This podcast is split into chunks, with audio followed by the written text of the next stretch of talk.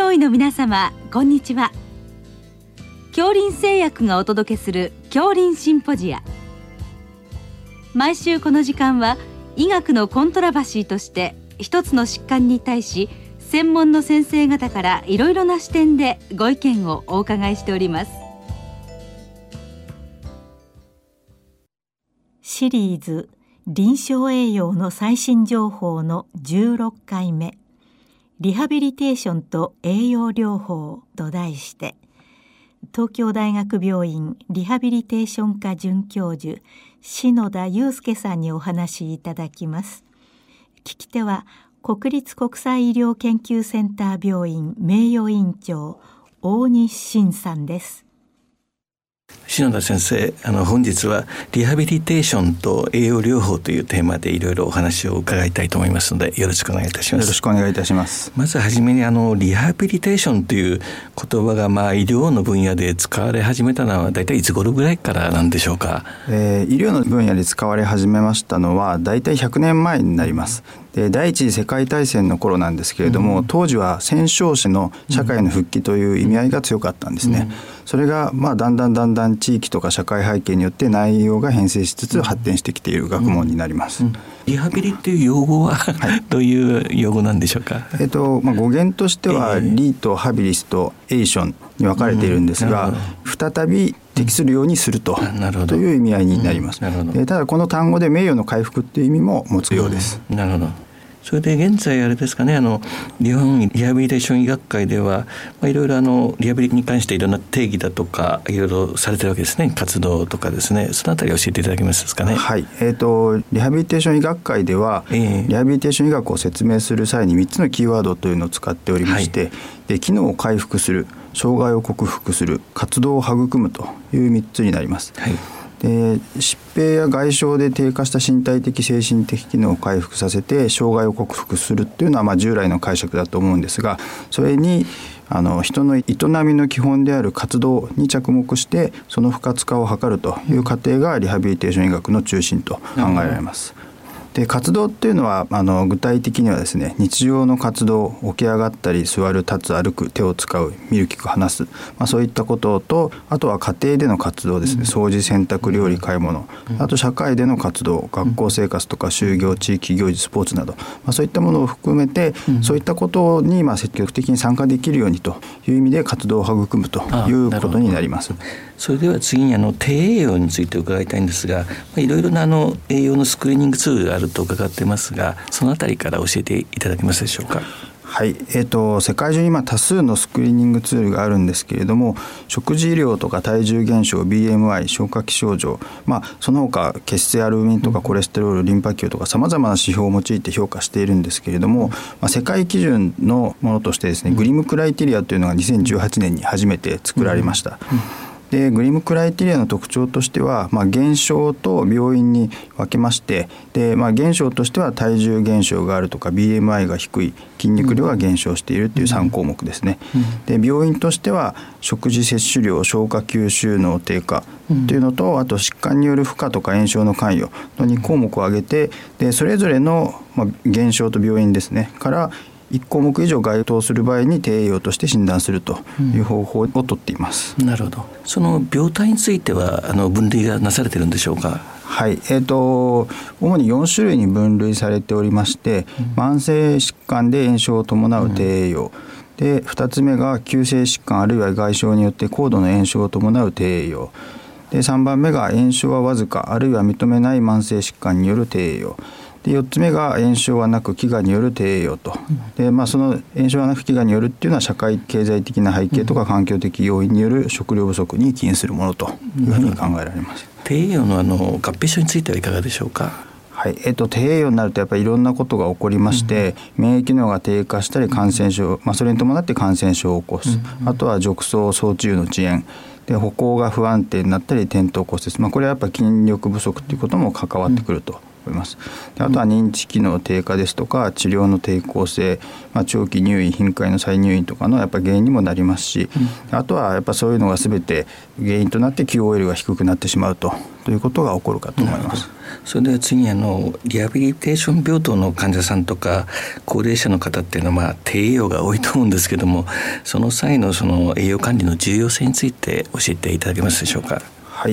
えーとままず高齢者についてなんですけれども、はい、高齢者の低栄養の原因としては社会的要因、まあ、すなわち独居であるとか介護力が不足している、あとはまあ介護の方のネグレクトですとかですね。あとは孤独だったり貧困そういったもの。あとは精神心理的要因あと加齢の関与ですね。収穫とか味覚障害食欲低下などっていうのもまあ関与します、うん、あとは疾病があると当然低用になる、うん、まあ、そういったことがあります。で、えーと、リハビリテーション患者さんでどれぐらいの人が、まあ、低用かというデータなんですけれどもえー、と海外12カ国24研究データの高齢者4500人ぐらい評価したものがあるんですがあの一般病院が38.7%の人が低栄養だったというのに対してリハビリテーション施設だと50.5%とで、まあ、最もそのいろんな調べた施設の中では高い数字だったんですね。うん、で日本の回復期のリハビリテーション病棟においても入院時で大体4割ぐらいの患者が低栄養と言われています。で脳梗塞だと55%、うん、大腿骨頸部骨折とか脊椎圧迫骨折だと40%で肺炎後の肺葉症候群の患者だと90%以上が低栄養というふうに言われています。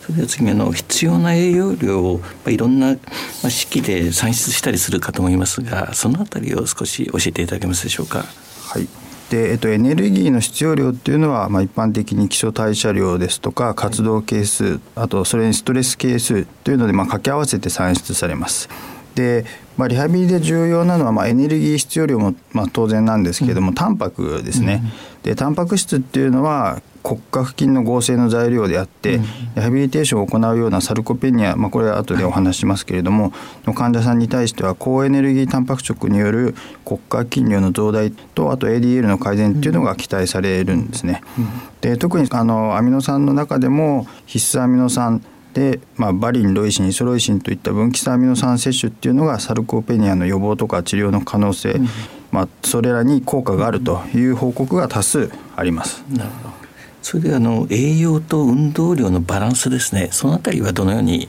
考えたらよろしいでしょうか？はい。えーと、やっぱりバランスがきちんと取れてるっていうことが一番効果的でで食べたタンパク質が筋肉の合成に利用されて筋肉量がちゃんと増えてリハビリテーション治療の効果が最大になると。で逆に今度栄養が多すぎてしまうと過栄養になってしまって肥満とか高脂血症脂肪肝などになってしまってまあ、やっぱメタボですねいわゆる、になって脳血管障害発症のリスクが上昇すると。で逆に運動強度が栄養に比較して強すぎると運動時にエネルギーが枯渇してしまって筋肉とか脂肪が分解されてエネルギーとして使用されてしまって、まあ、筋トレしてるけれどもかえって筋肉量が減ってしまうという結果になってしまいます。低栄養の病態による、まあ、栄養管理とリハビリテーション治療について教えていただけますでしょうか？はいえーと、低栄養の病態によってやっぱり管理の方法がいろいろ変わってきます。で炎症の有無っていうのがやっぱり大事になりますけれども、うん、CRP が例えば5以上だと胃下期、で3以下だと同下期と判断してエネルギーの必要量っていうのを考えていきます。で胃下期っていうのは難易性のエネルギーを考慮して1日エネルギー摂取量は6から25キロカロリーパーキログラムと、まあ、控えめにしていきます。で侵襲があるような時っていうのは総症治癒などのためにエネルギー消費量が増加するので、うん、胃下期においては筋肉とか脂肪を分解して必要なエネルギーを得ようとするので、まあ、この時期にエネルギーを投与しても筋肉の分解を抑制することはできないために筋肉量は減少して、まあ、低栄養となってしまいます。で筋肉量が低下するため筋肉量増加目的のレジスタンストレーニングとか持久力増強訓練をやると、まあ、かえって、あのまあ、悪くなってしまうということになるので、まあ、あの肺葉性筋萎縮の予防として離床23滅程度の日常生活と活動を行うっていうのがまあ現実的なところかと思います。で今度同化期という、まあ、CRP3 より低くなった頃になると、まあ、筋肉量の改善が期待できる場合には侵襲程度に応じたストレスケースを考慮してまあ、エネルギー蓄積量、まあ、低用からまあ普通に戻すためのエネルギー蓄積量をまあ加味してエネルギー消費量っていうのを計算することになります。で同化作用の働いている時期であれば適切な栄養管理のもとにレジスタンストレーニングを行うと筋タンパク質が増加します。なるほどあの現在あのロコモティブシンドロームというのがまあ非常に注目されてますけれどもロコモサルコペニアフレイルですかねそれについてあの教えていただけますでしょうか？はい、えーと、ロコモっていうのは日本整形科学会が作った概念になりますけれども主に変形性関節症とか骨粗しょう症など運動器の障害によって歩行機能が低下した状態ということになります。でフレイルとかサルコペニアっていうのは老年医学会で加齢に伴う骨格筋の減少に着目した研究の中で発展してきた概念ということになります。でまずサルコペニアは筋肉の減少という意味になって、まあ、筋量とか握力歩行速度の3つで判定するということになります。で一方フレイルはですね加齢に伴って筋力低下俊敏性が失われて転倒しやすいなど、身体的な問題のみならず認知機能とかうつとか、まあ、あとは独居経済的困窮など社会的な問題も含めた、まあ、高齢期の問題を包括的に広く捉えた概念ということになります。うんうんあのまあ、現在高齢化社会が非常にまあ進んでいて、まあ、超高齢社会になってきていると思うんですけども、まあ、今後どのようにその、まあ、リハビリテーションと栄養管理を進めていったらいいというふうにお考えでしょうか？はいえーと、やっぱり障害者とかフレイル高齢者では栄養状態をまあ改善するということが非常に大事でそのことが機能とか活動酸化 Q オイルを最大限に高めるということにつながるかと思います。で筋力低下があるとバランス障害とか転倒骨折移動困難になってしまい身体活動性が低下してしまって消費エネルギーの低下低栄養につながってでさらに筋力低下を生じて悪循環ということになってしまうのでこれを足すということでやっぱり栄養と運動療法の両方をバランスよくとっていくということが大事かと思います。やあれですかねあのリハビリと栄養管理をまあ同時にやっていくっていうことがやっぱり重要なんでしょうか？そうですね。うん、あのまあそれを同時にやらないと、まああまり効果がないというふうに考えられます。なるほど。で必要なものとしてはまあタンパク質先ほど挙げたようなものと、うん、あとはビタミン D ですね。でビタミン D を取るとあの転倒の予防にも有効と、あとはまあ筋肉量が増えるとかそういったことも言われているので。まあ、主には分子差アミノ酸とビタミン D の摂取というのが進められるかと思います。うんあの学会ではそのトレーニング方法としては具体的にどのようなことが提唱されているんでしょうか？ロコモに関しては、えー、まあ、ロコトレって、まあ、インターネットに載ってますけれども、はい、片足立ちとスクワットヒールレイズ、フロントランジなどを推奨しています、はい、篠田先生本日はどうもありがとうございました。ありがとうございました。シリーズ臨床栄養の最新情報の16回目。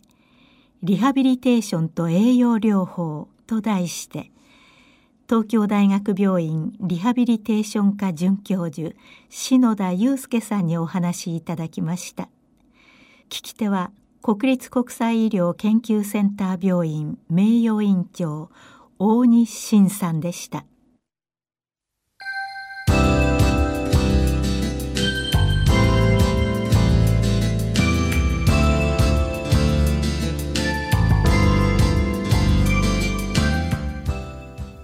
れでは恐林製薬がお送りしました恐林シンポジア。来週をどうぞお楽しみに。